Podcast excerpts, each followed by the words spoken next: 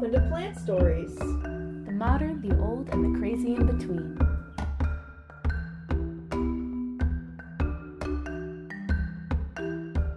Myth or fact? Hemlock is a plant with a very rich background of references and mythology and literature and films. Actually, that's just a myth, unfortunately, from our research. It doesn't have the same kind of, uh, you know, library as like Belladonna and such, but it's got some good uh, hardcore murders in its history. We're gonna call them, I think, for the purposes of this podcast, the Hemlock Cousins. That's what I've decided. Yes. Um, you know, poison and water hemlock. Uh, they actually look. I mean, you can definitely tell the difference between them, but they definitely look like a similar kind of plant. Um, poison hemlock is a plant with like lacy, kind of wild, flowery looking foliage that grows throughout the northern hemisphere almost looks kind of like uh, Queen Anne's lace or something, um, kind of along those lines. Um, and the stems have reddish purple streaks. Um, in poison hemlock and in water hemlock, the stems aren't like hairy or anything. They are just like very smooth green, uh, you know, with these little accents. And um, they're also often confused with wild carrots. Uh, poison hemlock even can reach about eight feet tall. Water hemlock a little less.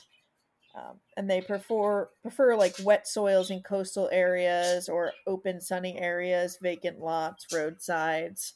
Um, water hemlock especially tends to grow on like the edges of rivers or ponds and things like that. Um, so uh, poison hemlock is part of the uh oh, I'm gonna butcher this name so bad. It's like the Apiaceae family. Apiaceae. I I read good, it. Yeah. Yeah. um, but it includes uh, other plants like dill, celery, fennel, parsley, anise. So, uh, you know, very popular uh, spices and I think that's the main reason why this poisonous plant can be considered so dangerous. Uh, is because it resembles these other plants, and all it takes for you, if you're like wild foraging, is to grab the wrong thing, and you're out. You know. Um, So like water- even touching it is gonna like cause a reaction. Um, it will, but it's not nearly the same as ingesting it. But I think because it's so often misconstrued for other plants, um, ingesting it is a like significant danger more than some other things. Like, like maybe it's obvious for deadly nightshade that you don't want to eat the blackberry. You're like, oh, this is a pretty unique trait of this plant, and I know that I shouldn't have that. Whereas, you know, if you get just the right plant where like maybe the you know spots on it don't stand out as much or it's in with a bunch of other plants, you know, even ingesting a small amount of this plant can be deadly.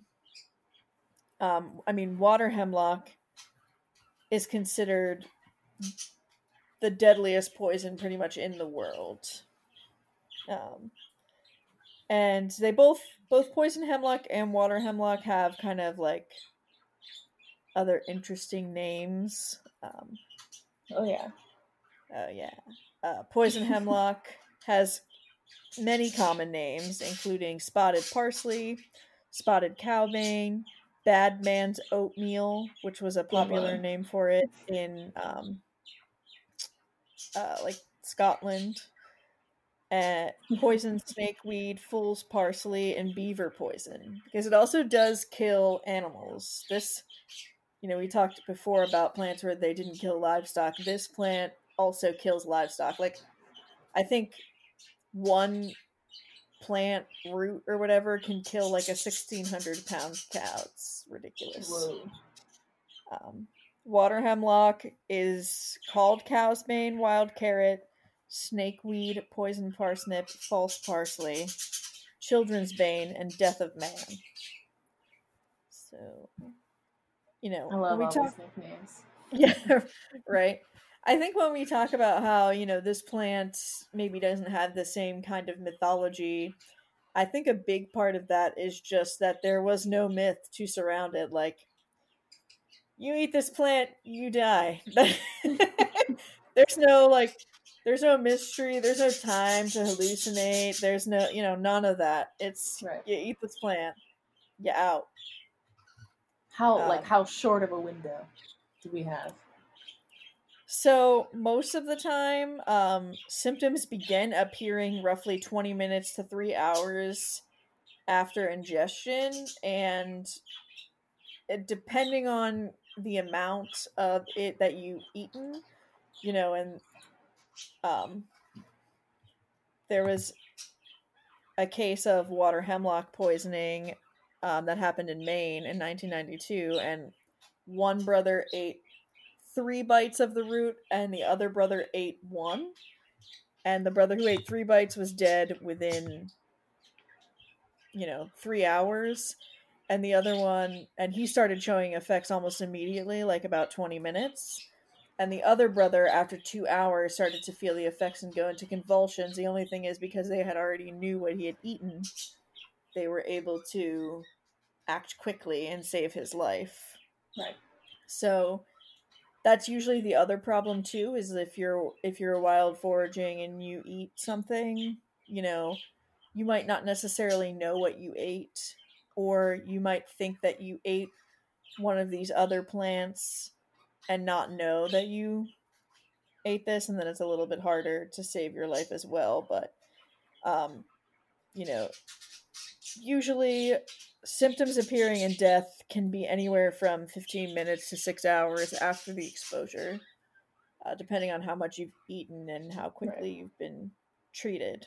Um, and these two different hemlocks do have different uh, reactions that happen. Uh, poison hemlock tends to be more uh, gentle, if you will. Um, so oftentimes after you eat it, symptoms kind of start where you like slow down and you can feel um you know your limbs not moving but i imagine it's also pretty terrifying because if you don't know what's going on you know you're just kind of like slowly shutting down um, from the outside in and that's what it does it stops the movement kind of of your limbs and then moves on to your involuntary muscles and your heart and in the end that's what will actually kill you is it will go all the way in and stop your heart but it doesn't actually do anything to the brain per se so you are um, awake and conscious through that process Ooh. And which hemlock Yeah. is this? uh, that's poison hemlock yeah um, That still sounds terrifying. yeah and i imagine especially if you don't you know know what you ate uh, it would just be you know quick but relatively slow yeah, it's not. You uh, know, for someone who yeah for someone who doesn't know what's happening yeah um but so what does you know- water hemlock do to you? water hemlock is more a lot more painful. It tends to cause painful convulsions severe abdominal cramps nausea. Um, a lot of times people do die from the poisoning but even those who survive they're oftentimes left with um, amnesia like brain kind of issues um, sometimes lasting tremors. Um, and so that one is a lot more violent. It tends to be more focused on seizures, uh, involuntary muscle contractions, things like that. So, between the two, you would rather eat poison, but you wouldn't know it from the torture that you'll feel as you slowly die Mhm. consciously. That's why it's important to be confident in your plant identification. it's true. Um, as far as identification goes, too, uh, water hemlock has a little bit less of like a lacy leaf structure than the poison hemlock does. You can definitely, you know, if you look at pictures of them, like see the difference between the two. Um, but if you were just out kind of identifying stuff, I think it would be hard to tell the difference between those and some of their cousins for sure. Yeah.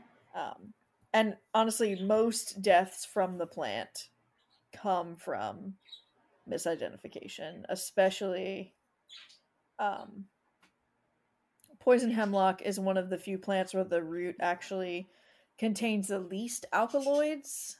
So a lot of plants that we've talked about, you know, the root is kind of uh, where the most of the poison sits. But for poison hemlock, that's not the case. So a lot of people, you know, if you're you might not necessarily pull up the whole root. Mm-hmm. Uh, you know, if you're foraging or burning things, yeah, you might not, or just like clipping things out of your yard or whatever. You know, you might not pull up the roots. Uh, but with this plant in particular, you don't have to. Um, and the only thing that might kind of discourage you from picking up poison hemlock is it does kind of have a bitter taste and what's described as like a mousy odor. Ew. So kind of similar. Well, it's kind of similar to um I forget what it is. Like kind of like parsley where it has like a weird it can have like a weird smell. Um but it like tastes a little bit different. Um, Mm-hmm. Water hemlock is actually sweet. So oftentimes that's what kind of secures death by the second bite, you know, like is that you take that second bite because you have the first bite and you're like, "Oh, it's kind of sweet." Um, Yeah. Must be good. you know. And so for humans and animals, you know, it tends to be particularly dangerous. Um, and you even um, can die from eating an animal that has successfully avoided the poison themselves. So, like, there have been known to be birds that actually don't succumb to the poison, it has no effect on them, but people have then shot and killed those birds and eaten them and died from the poison inside the bird. Mm. You know, as far as like medically speaking, um, poison hemlock has sometimes actually been used to treat convulsions and muscle tremors, but it has to be administered with great care. Uh, the versions of it are usually diluted, but the same things that would slowly put all, you know, your muscles to rest would also you know, in a very small dosage slow some of those kind of issues Yeah. um, for people as well. But it is a pretty crazy poisonous plant.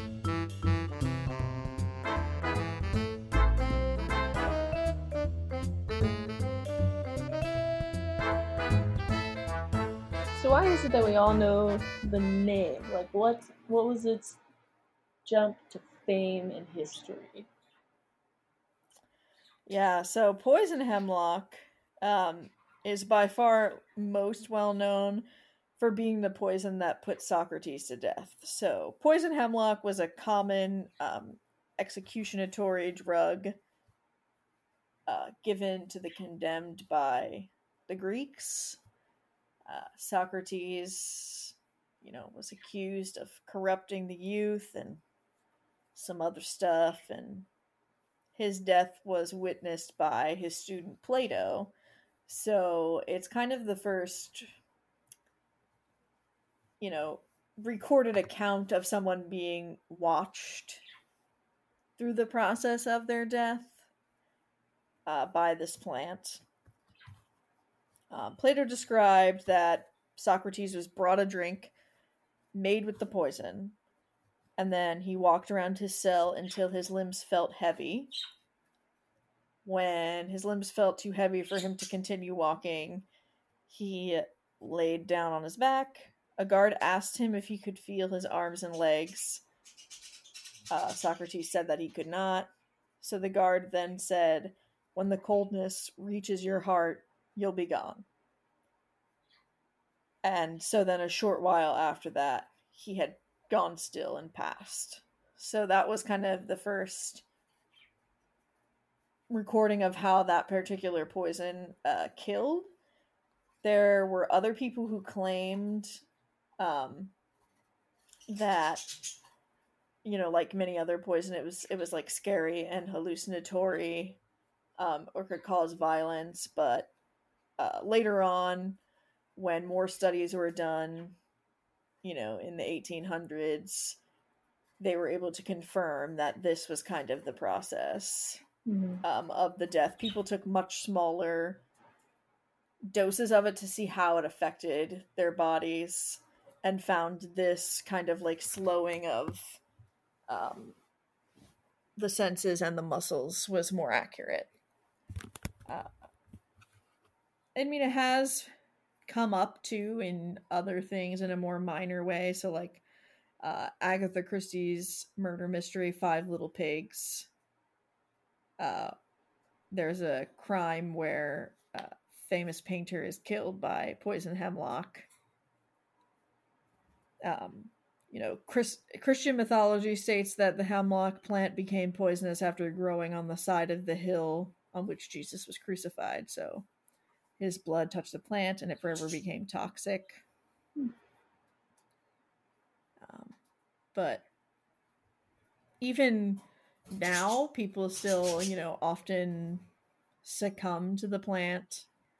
Uh, in 2010, a woman in Washington state was accidentally given some in a salad made by a friend of hers Oh no. um, who went wild foraging and she was killed. Um, in 2006, a gardener in the UK used it to commit suicide by gathering the plant from paths around his home and then basically like making it into his final cocktail. Which doesn't sound like the worst way to go. Yeah, one of the interesting things I found was an organization called the Hemlock Society.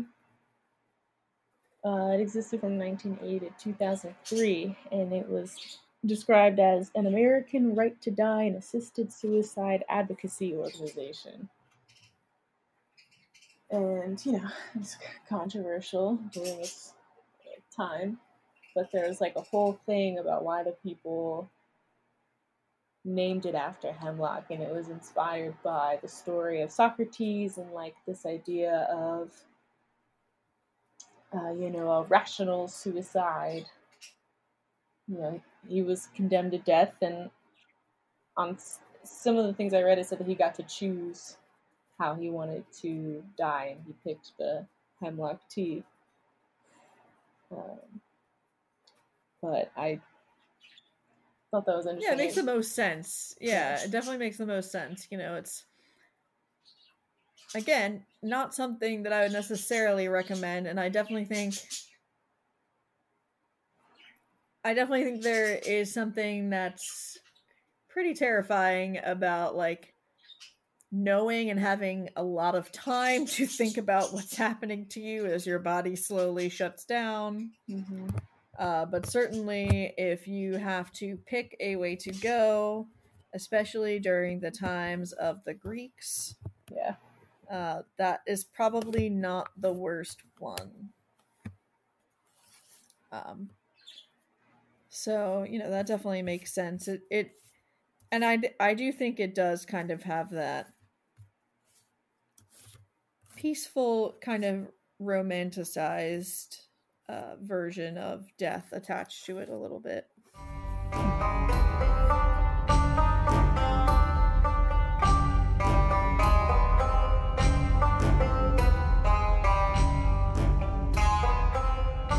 So what's your mini tip? My mini tip is that if you are going to take things from outside and eat them, be 100% sure of what you are eating. Um, you know, like we mentioned before, hemlocks prefer kind of wet soils, coastal areas, um, and also like open sunny areas and vacant lots and roadsides. So just um, you know, be really careful about what you're choosing. Poison hemlock, especially, really does look strikingly similar to Queen Anne's lace, which is a popular, even like cut flower. Um, but it also kind of grows as a weed, uh, so you could easily mistake the two if you're if you're not paying attention. Um, again, it's also something that is incredibly poisonous, so I personally don't recommend wild foraging. I leave picking my food to the people who, um, you know, 100% know what they're doing. But if you are going to do that, make sure to uh, have proper identification in your back pocket. Maybe even stay away from parsleys and things like that. Pick other other greens. There's there's other stuff. There's a lot of forums out there too that you can like post pictures and people can like like experts participate and they like help uh, identify from photos and descriptions. Yeah, that. there's definitely other options, yeah, and ways to go rather than necessarily picking everything yourself and uh, you know possibly going off identification I don't want to say you never should, you know, touch plants outside, but you just have to be, you know, aware of what you're dealing with. Nature is just a great and uh, incredible thing, but it also is, you know, incredibly more powerful than we give it credit for. And it only takes eating one, you know, water hemlock root to have a bunch of seizures and mm-hmm. possibly die. So you know, you just have to be uh, conscious and careful about what you're doing, which I know we've said before. Um, this is not a plant I'd recommend touching and like finding out later if it's the right thing because you probably wouldn't. Um, you know, this is something that you just have to be like consciously able to identify in order to really avoid, or you have to avoid, you know, foraging altogether. So, what dangerous plant are we going to talk about on our next episode?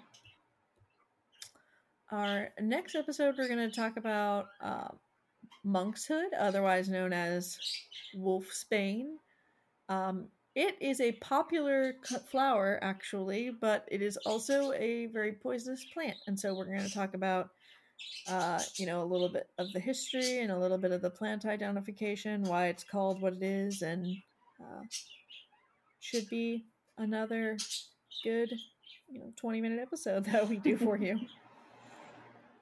Well, thank you all for joining us on another episode of Plant Stories, Season 2 Dangerous Plants. I hope you all are keeping yourselves entertained, and we look forward to you joining us next week. Bye!